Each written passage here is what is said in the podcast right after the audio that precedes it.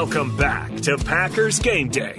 Here's Doug Russell. It is the Packers and the Commanders from FedEx Field. Thanks to Chris Russell from the Team 980 in Washington, D.C., who joined me live in the last segment of the program.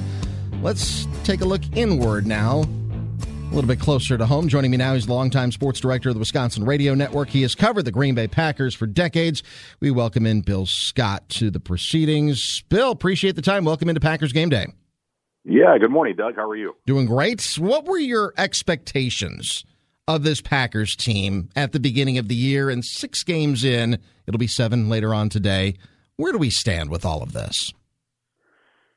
Well, um, I, am quite frankly uh, had much higher expectations than a three and three start, and and and not not just three and three, but three and three with at least even if you had that record, just better football. I mean, they just haven't played good football. And it's been on all sides of the ball. At, at first, it looked like special teams had ironed out their issues from a year ago, and now they've fallen uh, fallen off quite a bit over the last uh, two weeks. Uh, last week certainly hurt them with, uh, with with actual points on the board or off the board in this case. Um, I, and I think that uh, you know defense has had its issues. Uh, for the most part, they played strong in first halves, but not able to hold up. Part of that is the offense can't stay on the field, so the defense wears down in the second half. But but I think the defense has struggled against the run, and and really what's most disappointing is that we were kind of fed the line uh, that this defense was going to be a a top five in your face smash mouth defense from the start of training camp, and and it just hasn't played like that. They even in some statistical categories that where they rank a little higher, they just don't appear, appear to be that physical smash mouth group that you see when you turn the TV on and watch, uh, say, the Denver Broncos or, or somebody like that. You know, um, and, and then offensively, I, I don't know. Certainly, the uh, the young wide receiver group um, has struggled, but it's been more than that. Uh, it's really been the bad play of the offensive line, and and you kind of knew things were going to be unsettled a little bit, given the fact that David Bakhtiari and Elgton Jenkins were uh, were, were coming off of uh, of ACL injuries, and and you knew they weren't going to start the season on time, so you expected a little bit of chaos. I, I just don't know that. Um, I mean, I think the the chaos we're, we have seen has been considerably greater than I think what we all expected. Do you think the Packers, in your opinion, Bill? Underestimated how much of a hole Davante Adams was going to leave in this team's offense? Yeah, I, I think uh, I think they probably did, um, and I think that even those in the uh, in the Packers camp have you know tried to do the sell job and and and even some of the media to a certain extent about what their record was when Davante Adams wasn't in the lineup and and all that kind of stuff and that's all great but those those were a game here, a game there, but the reality has set in, and and quite frankly, other teams have knowing that Davante Adams isn't just going to reappear anytime soon. That um, that that they've been able to structure their defensive game plan and take away the one or two other strengths of this Packers football team and and has really made it struggle. To me, the only way that the Packers can really get out of this short of uh, of trading for more wide receiver help and eventually getting those players to you know to jump on board and learn the offense and that's not going to happen overnight. And, and there's no guarantee that that happens either. Um, but the only way they really really can get themselves out of the trouble that they're in offensively is to run the football. And for whatever reason um, this head coach just can't seem to stick to a ground game from game to game, from half to half. Um, and he has to be reminded about the fact that Aaron Jones, who was his best offensive weapon next to the quarterback, isn't getting the ball enough, isn't touching the ball enough.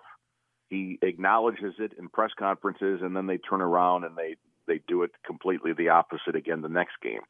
Uh, I don't know how much of that is RPOs at the line of scrimmage where Aaron Rodgers walks up to the line with one play and he changes it to another. Uh, I don't know that we'll ever know that at this point in time.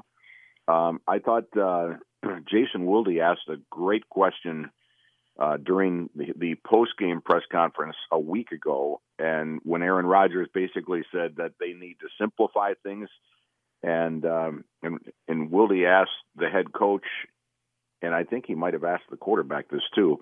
Um, and he basically said that um, you know why why can't we start in the simplification process of having 12 just call what what the uh, what the play is that comes in from the head coach instead of change, having the option to change it to a pass versus a run? Because to me part of the issue and I don't know the percentage of plays that are changed and I get the reason why they're changed um, but the fact of the matter is is part of their not being able to stick to a run game in my opinion is is the fact that um, the head coach calls one thing and the quarterback calls another.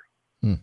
Bill Scott, uh, longtime sports director of the Wisconsin Radio Network, joining us here on Packers Game Day. It's the Packers and the Commanders starting at noon. Wayne Larrivee and Larry McCarren on the call. Bill, if you could fix just one area of this team, from the offensive line to the wide receivers, which we talked about, to the linebackers, to the running backs, to the play calling, I guess we talked about a moment ago as well. If you could fix any one unit, what unit would you fix that could make this team closer, in your opinion, to being a true contender? Well, I, it would have to be the wide receivers because I think that the offensive um, the offensive line, Doug, is going to happen in due time. I mean, I, I, I think that once everything kind of gets settled and those guys, you know, their their health is is starting to be there now. So now they just need to settle in and get the time together. And I think uh, these guys have been great or or close to great offensive line before. I mean, they've been really good for a long period of time, and many of these guys are the same guys for the last couple of years. So I, I think that improves just by time. Um, but I don't know that the that they have the time that's going to improve the wide receivers. At this point, they've gone through too many injuries. Uh, you know, Christian Watson has missed so much time because of that hamstring, and and, and won't play again today. Um, you know, we were we were hoping that Sammy Watkins would be a veteran presence for the Packers, and you know maybe he starts that today and stays healthy the rest of the way. But his mo has been the fact that he can't stay healthy, and he proved that again right at the very beginning. So um, I, I think wide receiver help, uh, some a veteran presence, somebody that can um, you know get on the same page as the quarterback and and help out an Allen Lazard. Um, I think that would probably make this team potentially better sooner than any other spot. You mentioned the offensive line. There are basically two schools of thought right now. One is to move Elgton Jenkins to guard and Yosh Nijman to right tackle. The other is to replace, uh, you know, only maybe Royce Newman and not futz with the rest of the line. Where do you come down on it? Well, um, in spite of the fact that Elgton Jenkins, um, you know, wants to be uh, a tackle because that's where the the big payday is when free agency hits.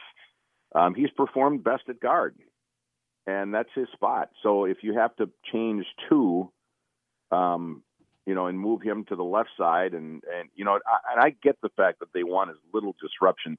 You know, you may have to move him to the left side, Jon Runyan to the right side, and then still put Yosh Nijman at right tackle. That would be three spots. I'm not sure they they're comfortable doing that. So it might have to just be inserting um, Elgton Jenkins at the at the right guard spot, and, and then Yosh Nijman at the right tackle spot. Um, I, you know, there are issues there. Nijman basically spent all of training camp at left tackle because of the uncertainty of where the Packers were with Bakhtiari. So he hasn't repped a lot at right tackle. Now, maybe um, during their closed workouts for the last couple of weeks, they've started that process to get him some time at right tackle, and maybe we'll see that change today. Um, but I think that's where the Packers would be best is to have both Jenkins and Nijman on the field so that would mean Nijman steps in at right tackle and Jenkins slides into into right guard at the very least, and and Newman is out of the lineup. Wisconsin Radio Network Sports Director Bill Scott for just a couple more moments here on Packers Game Day. Final thing for you, Bill. In your opinion, do you think the Packers are going to be active at the trading deadline by November first? I think they'll. Uh, I, I think they'll kick the tires. You never know with Gutekunst, but I think he has shown uh, more of a propensity to uh, be a little bit more active um, in in the last couple of years. Uh, that, that he's not been as quite as conservative as he as he had in the past, and um, you know during some of the previous days under Ron Wolf and so on and so forth. So, um, yeah, I, th- I think they will they will look at it, and if and if they get a deal that makes sense for them, now you know now what makes sense. I mean that's a that seems like a cop out answer, but right. I don't know you know the the Packers covet their draft picks considerably, um, but I do think that at some point, you know, with Aaron Rodgers, I mean nobody knows if Rodgers coming is coming back after. I mean I know he's got the contract, but no guarantee he's coming back.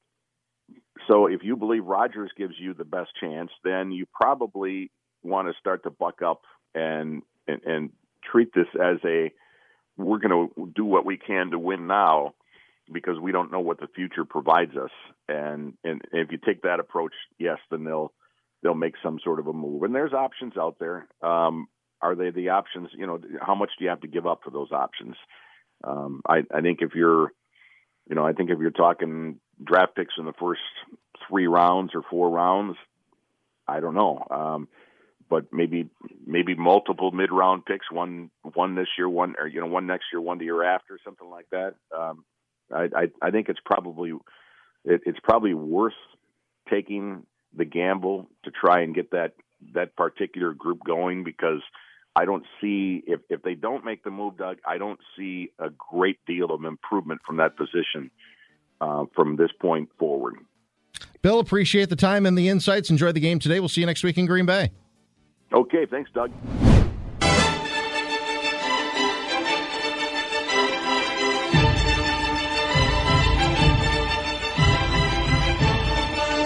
Welcome back to Packers Game Day.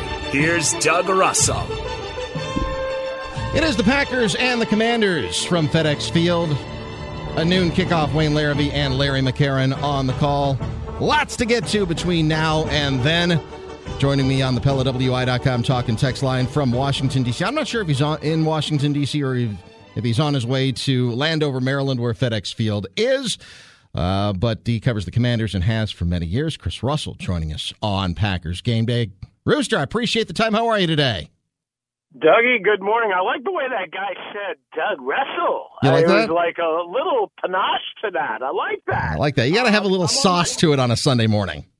Yeah, exactly. I mean, you need the Sunday sauce. There's no doubt about it. Uh, I, I guess the Packers didn't need Sauce Gardner uh, last week, but that's another story. um, but uh, yeah, I'm uh, I'm in Northern Virginia right now, Doug, uh, heading to the uh, greatest spectacle. Uh, uh, in mankind in, in professional sports history, uh, that would be FedEx Field, where they've uh, removed uh, 25,000 seats over the last uh, 11 years, and attendance has gone from an average of 91,000 in 2011 to uh, 51,000 and change last year. How about that? Great. Well, just, let's start there. It's kind of the 10 million pound elephant in the room, the off the field distractions concerning Daniel Snyder. I, I guess this is a two parter. One, how do you think this is ultimately going to play out? And two, how has it affected?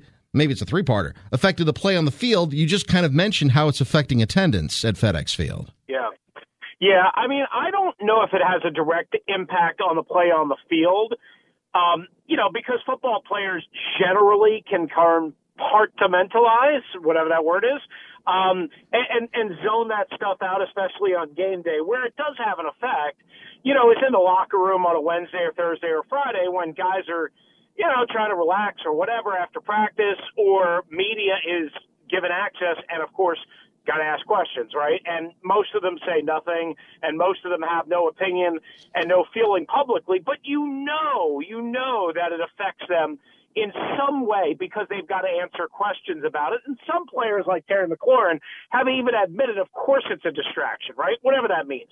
Uh, in terms of what's going to happen to him, listen, I, nobody has the magic answer, but Doug, do I feel like this is as close as you're going to get to overthrowing an owner? Uh, and specifically this one who has been wretched for this franchise, this community, this once proud football stronghold like Green Bay, Wisconsin is in a different context. Um, you know, I, do I feel we're as close as we ever have been? Yes. Um, I, I guess the next big thing will be in March at the owners' meetings, at the next big owners' meetings, when everybody gets together and there's a lot of media there and whatnot. Maybe they'll take a vote.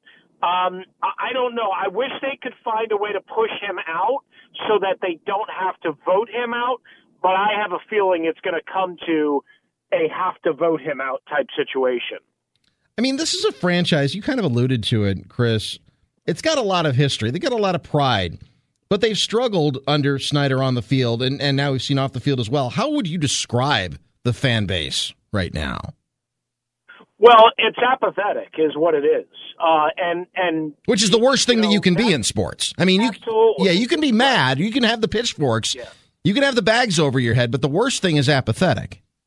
Yeah, and and you know, um, maybe I'm wrong on the timeline here. Be- before you know, like Reggie White chose to go to Green Bay, and and and and you know, the, the franchise really turned around. Wasn't there a period of time where that was kind of the situation at, at, at Lambeau and in Green Bay. Maybe I'm wrong on that. I seem to remember that as a younger man, uh, but maybe not. I, I, this, this is a situation where, you know, where you have fans that, like in Denver, right? They're frustrated. They want their team to win.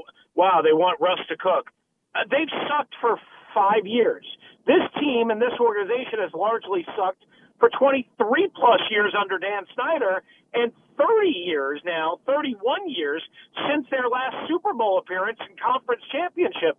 So, I mean, you know, how long can you ask a fan base to do that and to cough up the money that you're asked to do as a fan uh, in the NFL, right, and in professional sports in general?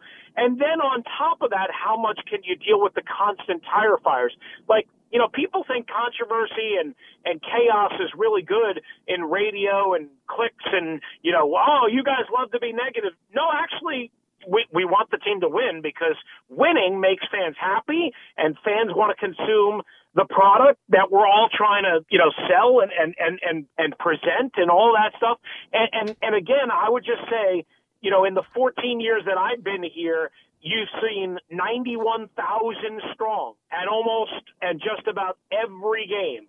And again, last year, now the, the attendance is a little higher this year, so I'll give them a little credit for that. But last year, coming off of the COVID year, granted, but still full attendance allowed, you know, again, they average 51 and change, and that's an average over eight games. And that, you know, that's a team coming off of a division title for whatever it was worth in 2020.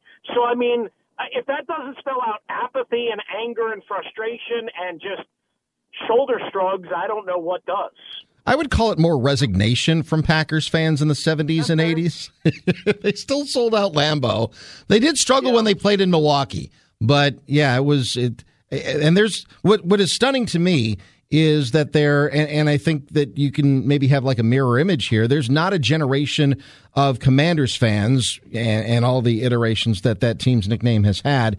There's not a there, there's a generation, the younger generation, that doesn't remember when they were good. That doesn't remember Joe Theismann, doesn't remember Joe Gibbs, doesn't remember uh, the Hogs up front. There's also a generation yep. in that same time frame that doesn't remember the Packers without a Hall of Fame quarterback. So, right, we've had it pretty good. I, will admit that. Yeah, no, you, you know, you're right, and the generations thing is something that we've often talked about here too, Doug. You know, um, I, I mean, you just mentioned some of the greats. Hell, I, I mean, they might know Joe Gibbs because Joe Gibbs did come back for part yeah. two. Maybe Art Monk. I'll throw that you name know, in there.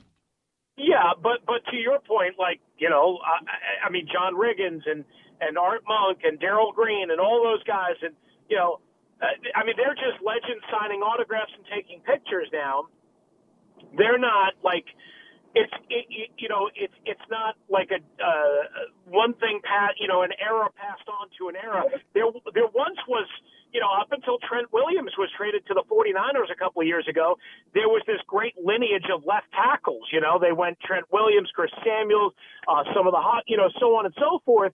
But th- now that's gone. I mean, Charles Leno's done a fine job uh, coming over from the Bears, but I mean, he's not in that ilk. But that's the only thing that they had connecting the team to the past. And today, I don't know if you saw this, but they're you know they're they're doing their 90th anniversary uh, thing all year, uh, and their yet inaugural season as the Commanders, and they can't even hand out the seat cushions uh, which they announced that they would in a press release on Wednesday at the start of the game or upon entry because they're fearful that the fans, the Green Bay fans, and there'll be you know 20 plus thousand Packer fans there that are they're going to throw them in the trash or do whatever, or that their own fans are going to throw them on the field.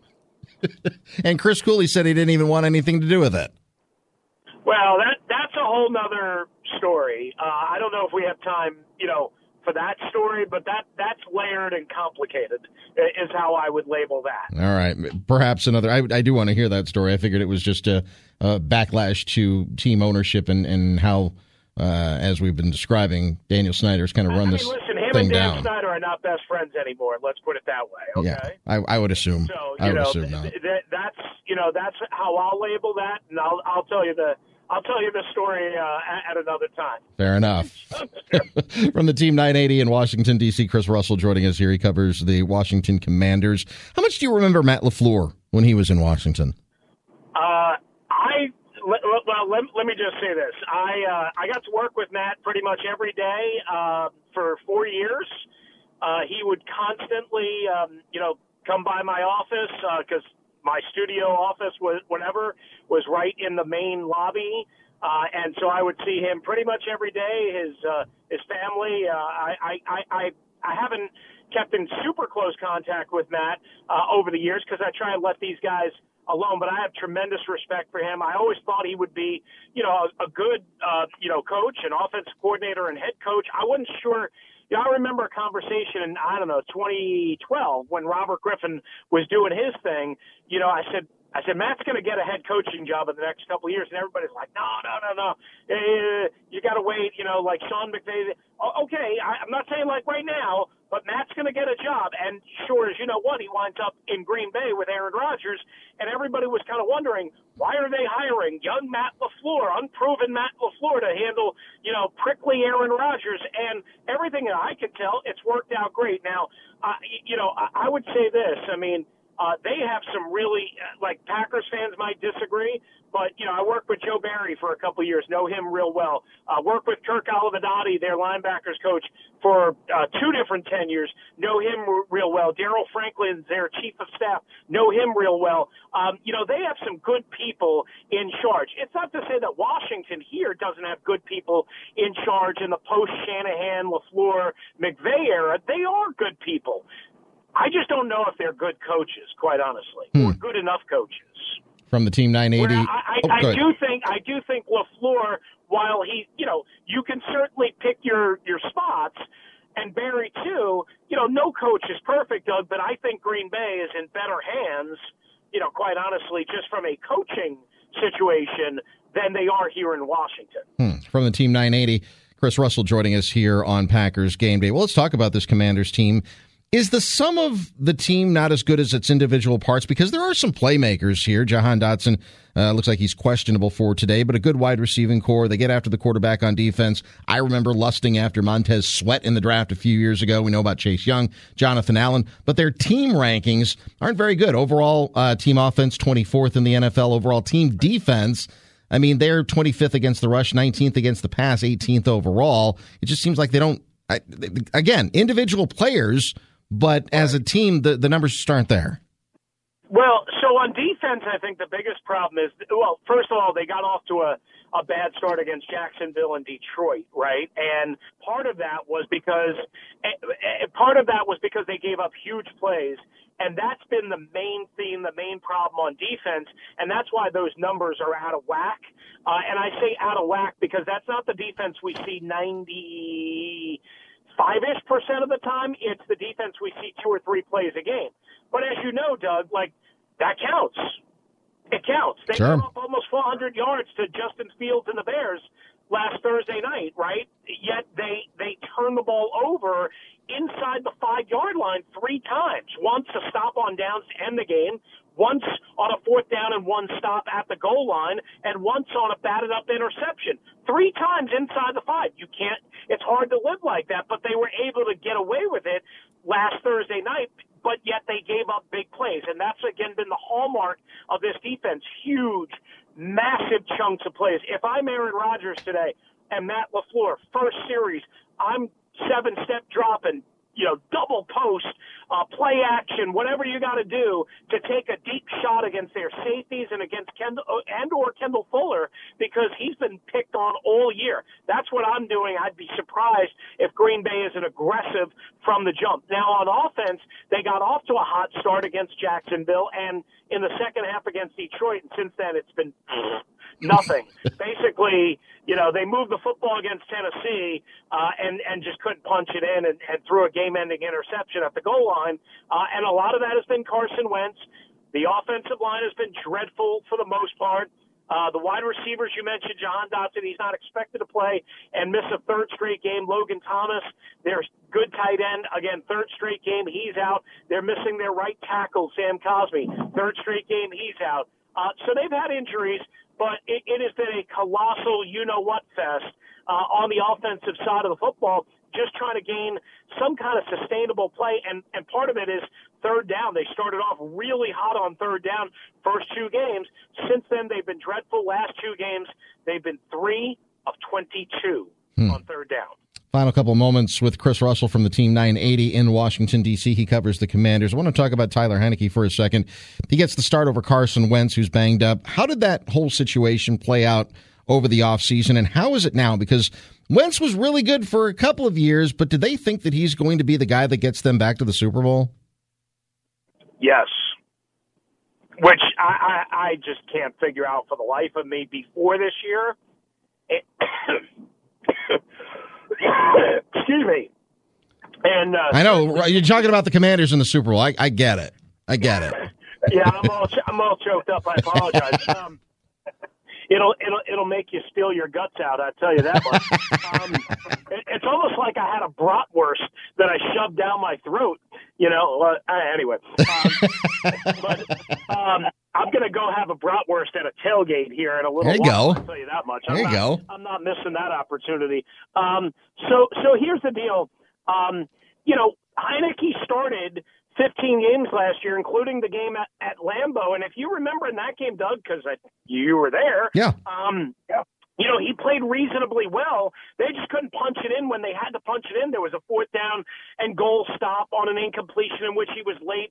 There was that play, that weird play where he thought he scored the touchdown and he did the Lambeau leap and he was so excited because he grew up a Packers fan and a Brett Favre fan and they called it back on instant replay because they realized that he fumbled or he went down or whatever it was right before the goal line. So, I mean, you know, Taylor Heinicke has been around. He's got plenty of experience in this system. He was with Scott Turner, Norv Turner's kid, the offensive coordinator in Minnesota and Carolina and here in Washington. This is not a neophyte, if you will, in terms of the quarterback, but yet they also understand the two thing understood the two things he didn't have was height and a howitzer for an arm. So they went out and got somebody that fit that profile. The problem is with Carson Wentz, he's got so much variance in his game. Like there's there's the high Carson Wentz, and then there's the wow, really amazing Carson Wentz, and then there's the Ugh, Carson Wentz, where he just bottoms out. And the problem is, is quite honestly, he's way too much in that bottoming out or closer to that side of, of, of the area, if you will, than the high Carson Wentz. You see that high Carson Wentz at times. You don't see enough of it. You don't see enough consistency. And for a team that has no stability to go out and get maybe the most variable quarterback was kind of crazy in my eyes. I agreed they needed an upgrade from Taylor Heinicke. The last person I wanted was that guy, Carson Wentz. But yet they did it and they went and now they're in a mess again. And we'll see what Taylor Heinicke can provide today. Again, missing a couple of key weapons. I think he'll be able to move the football against the Packers. Uh, and, and, and, and, you know, uh, you said to me the other day their secondary is not playing as well as maybe I thought, uh, and, and that's fine.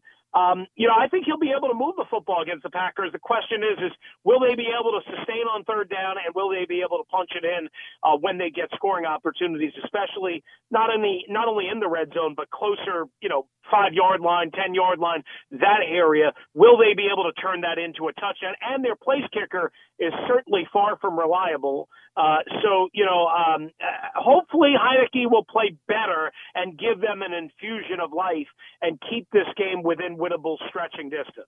This is our Eye on the Enemy segment. Chris Russell from the Team 980 in Washington, D.C. You are never the enemy, just your team is today. We'll let you go get that brought and maybe wash it down with a beer. I won't tell anyone, uh, but I appreciate the time today on the show. Thanks, buddy. I appreciate you. So last week you said you did an hour and a half of rehab on your thumb. Was was that today's duty as well? Two hours. Yeah, we got two hours today. Captain Bled made the Wednesday practice back to normal, so had an extra 30 minutes to do some rehab. So what do you do for two hours? I mean, not like the fun part of it, but what do you do just to, to kill time? Uh, conversation, Bill. Uh, yeah, exactly. Uh, Nate Nate Weir and I have been friends for a long time, and obviously both been here. I think it's his 19th season, my 18th. So always fun catching up with him, seeing what the kids are up to. He's chasing around after work. Uh, Little Harrison uh, on the soccer pitch. Uh, so just catching up with uh, with him. Randall was in there as well, so got to catch up with him as well. The thumb feel any different than it did at this point last week, or even after the game? I mean, it was sore after the game. It's progressively gets better throughout the week. Uh, similar plan. I'll you know go out and practice tomorrow, Friday, and take it easy Saturday, and be ready to go Sunday. Aaron, there's there's no certainty as to whether or not he'll play, but what would it mean to get Sammy Watkins back out there for you guys? Yeah, it'd be good. I mean, he was obviously coming off uh, you know a couple good performances. Uh, had a nice game in Chicago, so give us another body outside to throw to. How much? You said just a couple throws, but did how much did it bother you Sunday? The thumb? Yeah, bothered me on a couple throws. Just that, that was, that was okay. Yeah, I mean, I, I can deal with pain. Uh, pain management has been part of uh, all of our careers. Um, so you just learn to deal with uh, whatever you got going on, and, and, if you can be out there, you're out there. When you said it bothered you, more from just being able to throw it where you wanted, or more from a pain standpoint? Uh, I mean, it's you know some grip issues. Uh, at times, it's the biggest issue. Aaron, how, how does this impact you? Does the same calf you've had before, or toe you've had before? Does this limit you in similar ways, or challenge you in the toe when you were well, The toe was nice because I got Bob just you know gave me some numbing stuff, so I didn't even feel it. I was nine toes out there, but uh, calf obviously was very restrictive in my movement in the pocket, so I still have what little I got left. Uh, and it's you know like I said, this is going to get progressively better throughout the season, and I'm hoping in a couple weeks it won't be an issue. So when you're in week seven and the record's the way it is, and you've been doing this a while, and you talk to your coaches, do you you project a little bit like, you know, we got two or three guys that still need another game or two before we can get this thing in sync? Do you think in those terms, or can you only go game to game? I don't like to project on anybody, uh, not even myself. So. Uh, we just talk openly about uh, the issues. We try and hold guys accountable, hold ourselves accountable. Um, you know, self criticism is very important in this business. We got to look uh, long and hard at how we're playing and what we got to do to get better. Um, for us, you know, a lot of plays is ten guys doing the right thing and one guy, you know, missing an assignment when we have issues. So we can just clean up that one guy, and it's not one particular guy. It's different guys in every play, including myself. So we clean that up, we'll be fine.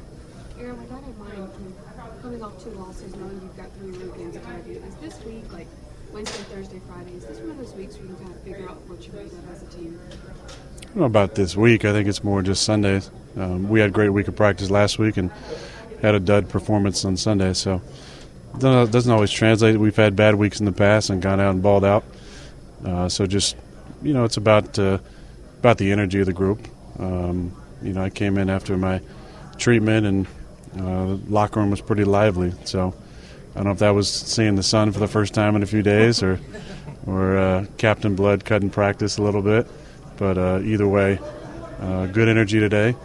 You know, we just want to get back out there. So beauty in this league is uh, we get another chance. The tough part is we got to deal with the, you know, all the uh, feelings uh, for a week uh, after a bad performance. Matt said this morning that his message to the team was to get back to having fun. What does that look like? Got to pull some more pranks, I think. I usually get blamed. Can't say it's always me. You got a good one recently you'd like to share with the class? Nope. Is there something to that, though, Aaron? Having fun? I, I don't know if you feel on the field that maybe guys are tight. I, don't, I have no idea, obviously, not being out there, but is there something that you, that you feel is it's missing? Winning is fun, Bill. So whenever you're winning, you're always going to have more fun. I think a lot of times that's, you know, that that's an important message. Um, but you're having fun when you're loose. When you're loose, that means you're prepared when you're prepared, that means you put in the time. So it starts with putting in the time, and there's an expectation that everybody's going to be ready to play Sunday, and that that confidence will come from the preparation this week. Are you still having fun? Oh yeah, yeah. I mean, I love this. Uh, this is a lot of fun for me. I miss being out there at practice today because I love practicing. But yeah, man, I love for I live for this. I wake up in the morning thinking about this. I go to bed at night dreaming about what plays I can make up and piss Matt off. And um, uh, no, but uh, you know, this is uh, this has been my love since I was five years old, and uh, still love uh, waking up every day knowing I'm coming in at 1265. Tonyan, I think, set a single franchise single game record for catches by a tight end. How rewarding is it to see what he's been doing the last couple of weeks after what he went through last year with the ACL? Yeah, I mean, I think he's feeling feeling better. He's feeling uh, more confidence in his leg, and he's got incredible hands. I always tell him he's got the second best hands on the team. Um, you know, he catches the ball well with his hands, and and he's just instinctual as well. Makes some plays kind of outside the framework sometimes of the construct of the offense, uh, but he's always making the right reaction. Second best, who's got the best then? Oh, me. Well, well, you don't throw it to yourself. I have a couple times. How good is Washington's D line? They're really good, really good. I mean, a lot of a lot of first round picks on there. They got five guys with three plus sacks. Um, you know, they get a lot of push up front. Um, yeah, it's a solid defense uh, front to back. How does it feel when you How does it feel when you take a lot of hits a week ago, and then you're going against a D line like Washington's this week? Just just physically, emotionally, what's it like to do that week after week? I love it. I live for it. I love the challenge. When you get older, as many of you know, it, it feels a little different. Maybe waking up, uh, even if you're, you know, like Rob out there playing hard game of racquetball or something. But you, know, you wake up in the morning a little more sore maybe than you were at 21. But uh, I think you you live for that. Um, you know, we know what kind of defense they got, and uh, we'll see what the environment's like. I'm expecting a lot of Packer fans will be there. Um, but uh, we'll deal with whatever noise we, we hear and obviously front as best we can. Over the years, we've heard about the 24-hour rule, win or loss after a game to put it to bed. Is it easier to really abide by that after a win or after a loss? Which one's more difficult? That depends. I mean, if you have a hell of a game, you kind of want to savor that for a few days, but you got to move on. Um, you know, conversely, the opposite is uh, about the same. So you just, I mean, that's part of the game. You learn how to, to move on as quickly as possible and can't dwell uh, too long on uh, the mistakes or on the, the great things you did. Aaron, how does a team find its identity throughout the season? Mm, I think a lot of it's dealing with adversity just seeing what the response is. The guys sticking together? Are we uh, having the right message? Uh, are we still going out and competing in practice? Um, are we taking ownership of our stuff and, and having those conversations, however difficult they might be, with our, our coaches, with our fellow teammates? Um, that's how the character and the um, identity, I think, is formed throughout the year. Is this team doing that, in your opinion? I think so. Yeah. As one of the faces of the league, I'm just wondering, what do you make of all the headlines that swirl around Snyder, and how much do you think it, do you think it harms the league's reputation at home? Yeah, I don't know. It's a tough question. Um, there's been some interesting articles, and obviously, you know, some uh, headlines that maybe grab your attention if you're surfing on uh, on Rob's site. Um, it's interesting for sure, uh, but I don't know how much it harms the league. Um, there's obviously been some uh, some incidents that reflect poorly on certain organizations, um, which isn't great for the league. But uh, as you guys all know, the league is going to protect itself, and I'm sure they'll make the right decisions. Aaron, when you're scrambling mid-play, what are you looking at in the moment to see whether you should run or pass it? And when you watch the film back, do you think there have been any instances this year where you say, I, I should have run that? Yeah, I had a keeper where I was trying to get Rome to uh, to backdoor on the uh, on the linebacker there. Probably could have got six or seven and slid and up my rushing yard average, but, uh, yeah, I'm gonna be more aggressive. I think in in those situations uh, moving forward. Um, legs are feeling good and uh, moving well, so um, I'll look for those opportunities to, to maybe tuck it, uh, you know, with a couple pump fakes. In training camp, we talked about how the offense had a lot of learning to do to get together on the same page and achieve the standard we've set over the years. One third of the way through 18 weeks, six weeks in, how do you feel this team, this offense rather, is compared to what you expected? I mean, I mean, similar to maybe what I expected. Um, there's been growing pains. There's been uh, uh, some some mental errors at times, which you expect with a younger group. Um, but there's been uh, you know, just too many plays where it's just one guy uh, maybe doing the doing the wrong thing or, or not executing their responsibility. So we clean that up, we'll be fine. Um, there's enough leadership on the offense to get those things cleaned up, and um, I'm confident we'll uh, get some of those things fixed. What's your comfort level with the, with the line, Aaron? As far as you know, Sunday, for instance, maybe the guy coming free on the left, maybe the right, just kind of the uncertainty of when you step back there, what, what you're going to be facing. Well, I got to deal the ball as uh, as quickly as I can. I think when we're in our best rhythm, it's the ball coming out of my hand on time. Uh, there's a lot that goes into that. Obviously, we got to protect it for that uh, that time. We got to get open on time. Um, so there's a lot of different factors when it comes to the line. I've got I've a lot of confidence in them. I'm expecting to bounce back from the performance last week. Um, you know, they're very hard on themselves. They're very well coached, and uh, you know, we all don't want to put bad ball out on tape. Last year Washington Town, obviously Taylor showed a lot of grit at quarterback. What do you see in him, his competitiveness? Or what, what do you see when you watch him that you can help uh, relate to the defense? I haven't seen any tape on him uh, this year, but uh, I like the kid. You know, I think he's got a lot of toughness. Um, you know, I've seen some plays over the years, a couple playoff games where I felt like he played pretty well.